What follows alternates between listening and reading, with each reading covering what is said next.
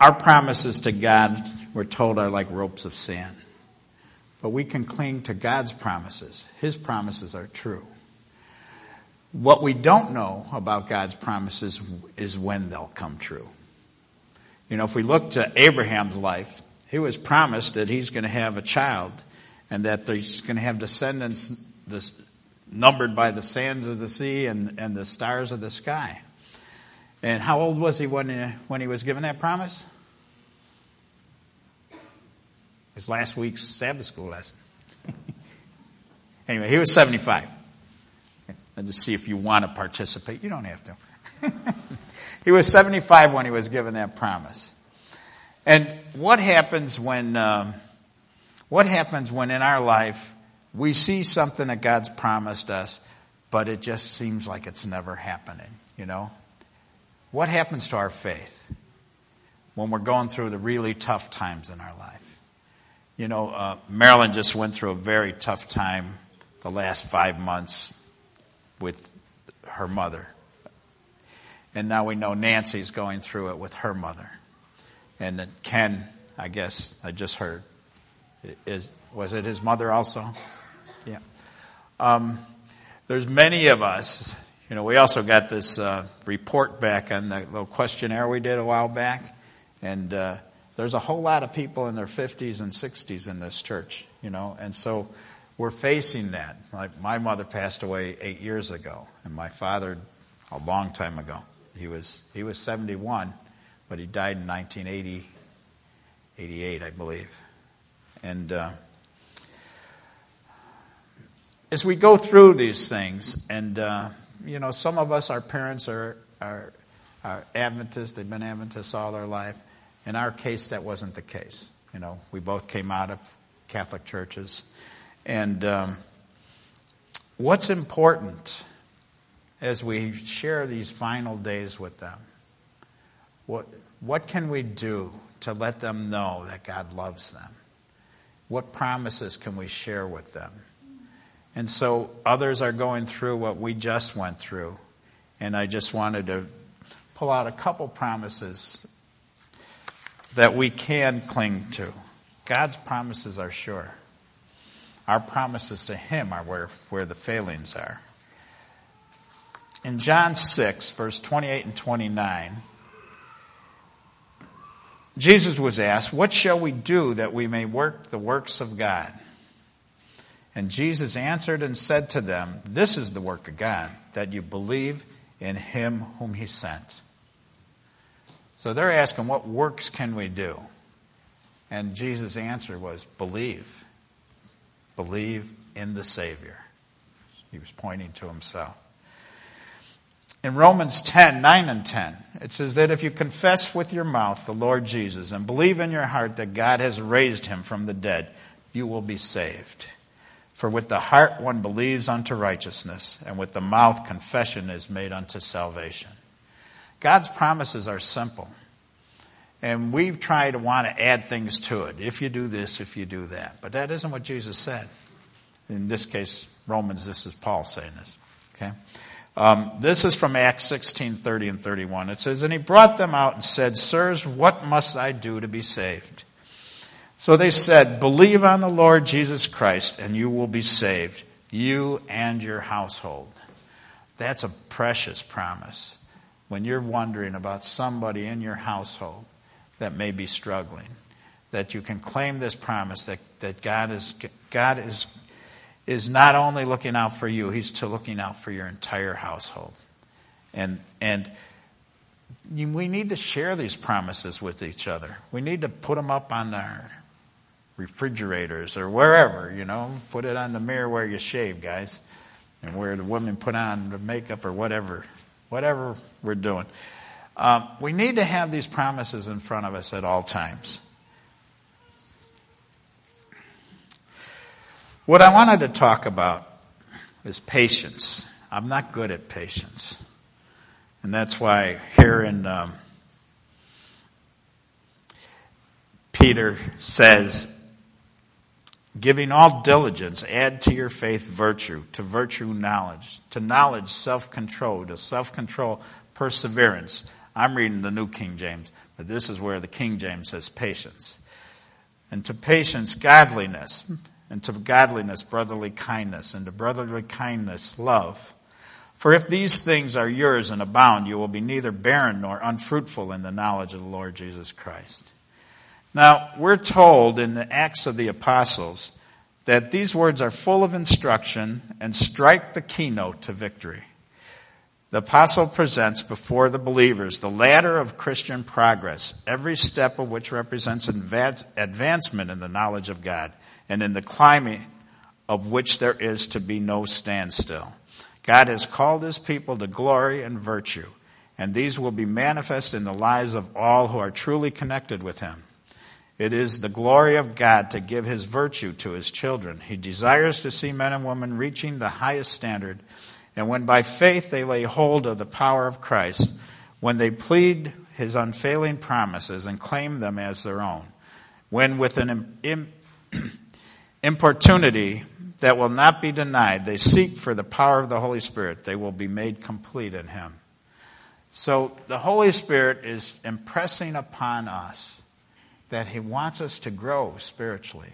He wants us to become more and more like Christ. Uh, tell you a story of how I struggle with patience. I was at church one Sabbath. I'm going to church out in Tinley Park, um, the West Park Seventh Day Adventist Church, and uh, came out of church, and I'm driving home, and uh, I get behind this car, and it's going incredibly slow, you know, and I'm I don't know if I'm just thinking it or if I actually said it. Probably said it. My wife will probably say, "Oh yeah, you said it." you know, they should take the license away from this person. You know, going so slow and everything. You know, so I finally get this opportunity because there was two cars. You know, I finally got the opportunity to pass the car right, and it was our church treasurer, the sweetest the sweetest old lady, just sweetest lady in the world. And I felt so terrible, you know, because when you're talking to traffic, you're not thinking about the individual. You're thinking about yourself. Well, I, I'm not going to say you do this, but I do this, okay? I was thinking about myself and how I wanted to get home, and I was hungry, you know. I'm going to try to keep this sermon short so you won't get too hungry yourselves. so, Okay, so I wasn't being very patient, was I?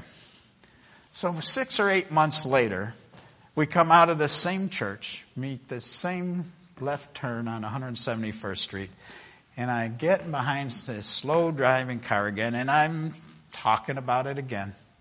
You know, take the license away and everything. And then I pass, and it's the same lady. So two strikes. I, this didn't happen three times, so I'm not out. But um, we need to think about that. I need to think about that. Put it that way.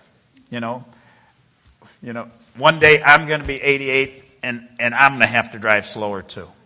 You know, and uh, and thank God that that um, these people are still driving, so they don't have to be taken everywhere. You know, and um, we're an aging church. You know, we have a school and we have youth here too, but we have a large percentage of us 50s, 60s, and some beyond that. And, uh, and so we're, we're all facing the loss of our parents, you know, or grandparents if you are younger. And, um, uh, you know, we, I remember when I came in the church, I was so convinced that Jesus was coming within five or six years, you know, and that was 1982. So we are just another generation that went through the same waiting on the com- final promise. I'm going to read that one to you. Um, here's a promise we should all know 1 Thessalonians 4, verse 16 and 17. It says, For the Lord himself shall descend from heaven with a shout, with the voice of the archangel, and with the trump of God, and the dead in Christ shall rise first. Then we which are alive and remain shall be caught up together with them in the clouds to meet the Lord in the air. And so shall we ever be with the Lord. So we're claiming this promise that Jesus is going to be coming. And we're, you know, that's part of the three angels' message. We're to be telling the world that Jesus is coming and that um, we don't know when. But we see that there's all the kinds of things that make it look like it's getting closer. And it always is getting closer, but this is as close as we might think. Now, this year, our church has lost four evangelists that I know of. Will Ferguson was in a small plane crash in Battle Creek. Robert Folkenberg, who, uh, who was our GC president, he died just recently, this month, the, uh, December. Um, Ron Halvorsen, he died in May. Um, have any of you seen the Ron Halvorsen series on, th- on um, Hope Channel? Back in um, in September or October of 2013, it is written was scheduling a big evangelistic crusade in Charlotte, North Carolina, and and John Bradshaw, the speaker of it, is written, all of a sudden got some kind of thing on his throat. So, some, he, he was at a, he was at some special dinner and he was sitting across from a, a, a doctor who specializes in, in, and, and the guy was just looking at him and he, and he, he pulled him aside. He says, I, I think you need to come in and let me take a look at something. So anyway, he had something that was pretty serious on his vocal cords. And I, I don't know the actual details.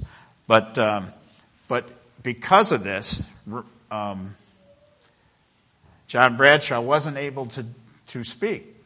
For that, it is written evangelistic campaign. And so Ron Halvorsen was asked if he would do it. And, and Ron Halvorsen can reach a lot of people that other evangelists couldn't. You know, Ron came from the streets of New York. He was in a gang. Um, he, he worked with the people in the very toughest parts of the city, in Brooklyn, and, and, uh, and he continues.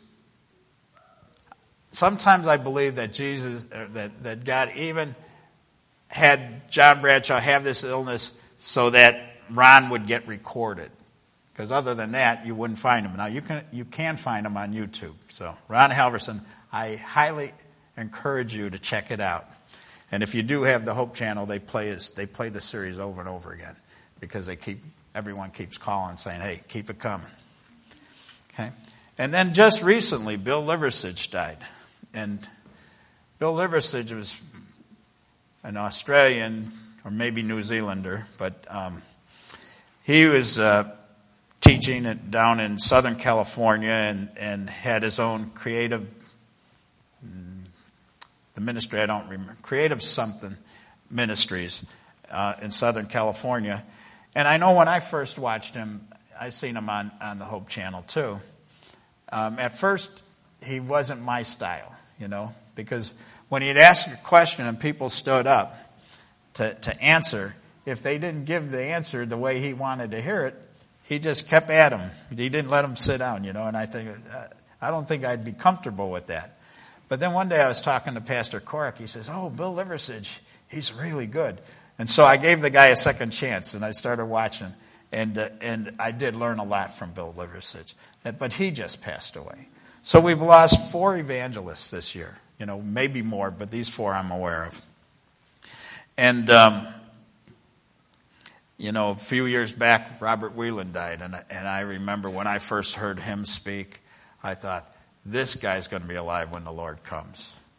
And um, time keeps going on. But God's promises are sure. He is going to come. And uh, other people need to step up and, and fill the gap. James wrote in uh, chapter 1 verse 2 to 4, it says, My brethren, count it all joy when you fall into various trials, knowing that the testing of your faith produces patience. But let patience have its perfect work, that you may be perfect and complete, lacking nothing. So if I want to lack nothing, I got to get past this patience thing. You know, I have to. Uh, I have to keep asking the Holy Spirit to teach me more, and I hope He doesn't put poor Betty in front of me again, just so to remind me. But.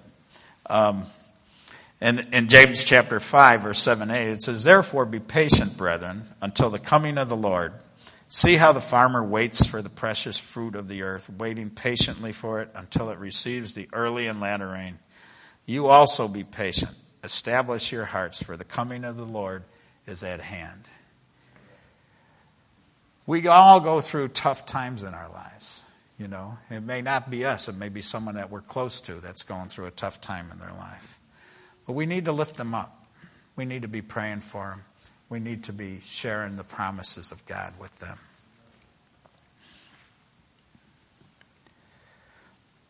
In Hebrews 6, 11 and 12, it says, And we desire that each one of you show the same diligence to the full assurance of hope until the end, that you do not become sluggish, but imitate those who through faith and patience inherit the promises.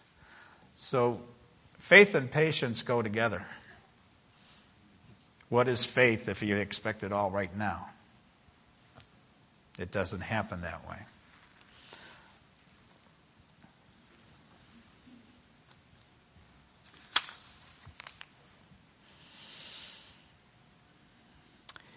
From Patriarchs and Prophets, page 129, it says, The very trials that task our faith most severely and make it seem that God has forsaken us are to lead us closer to Christ that we may lay all our burdens at his feet and experience the peace which he will give us in exchange. Have you noticed how you uh, go to prayer a lot more often when you're in trouble? You know, that uh, if we if things are all going well, we kind of slip away from prayer, we slip away from Bible study. When things are tight, you know, we're drawn back to the Lord, and and uh, He's always reaching out to us. He never left us, you know, like in that um, footprints in the sand. It's, it's not Jesus who left, it's us who, who stepped away. We didn't try to communicate with the Lord. So our tribulations in Romans 5, they produce perseverance. And perseverance produces character, and character produces hope.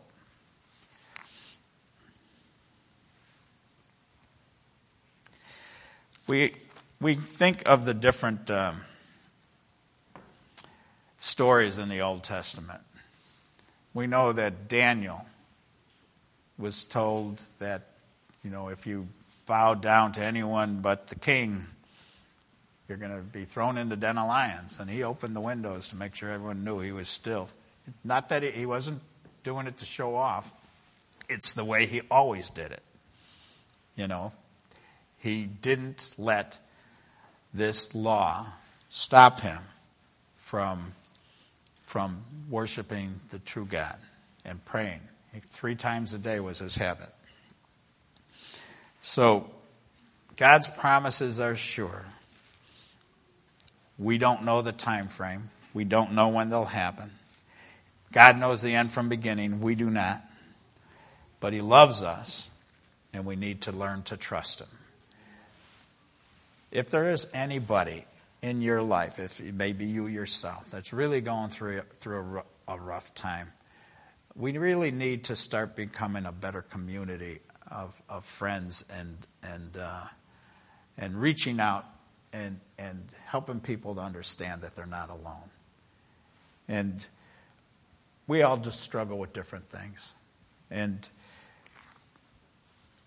we're now, as as a church without a pastor, and I guess we need patience there too. And uh, um, but we need to we need to come together as often as possible and be conscious of, of helping those that may need some help.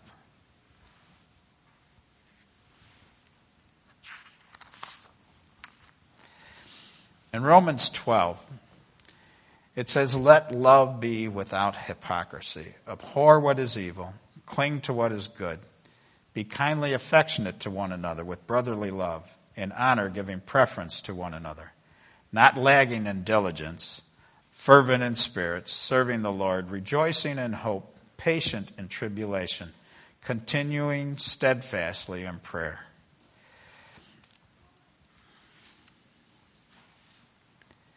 Romans 8:25 says, "But if we hope for what we do not see, we eagerly we eagerly wait for it with perseverance."